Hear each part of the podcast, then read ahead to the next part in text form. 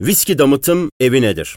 Viski damıtım evi yani orijinal ismiyle distileri, viskinin A'dan Z'ye üretildiği yerlerdir. Günümüzde İskoçya'da yüzün üzerinde viski damıtım evi vardır ve bunlar ikiye ayrılırlar. Bir tanesi eski, geleneksel usulle viski yapan single malt damıtım evleri, bir diğeri de 1850'lerde icat edilen sürekli damıtma yöntemiyle viski yapan single grain damıtım evleridir.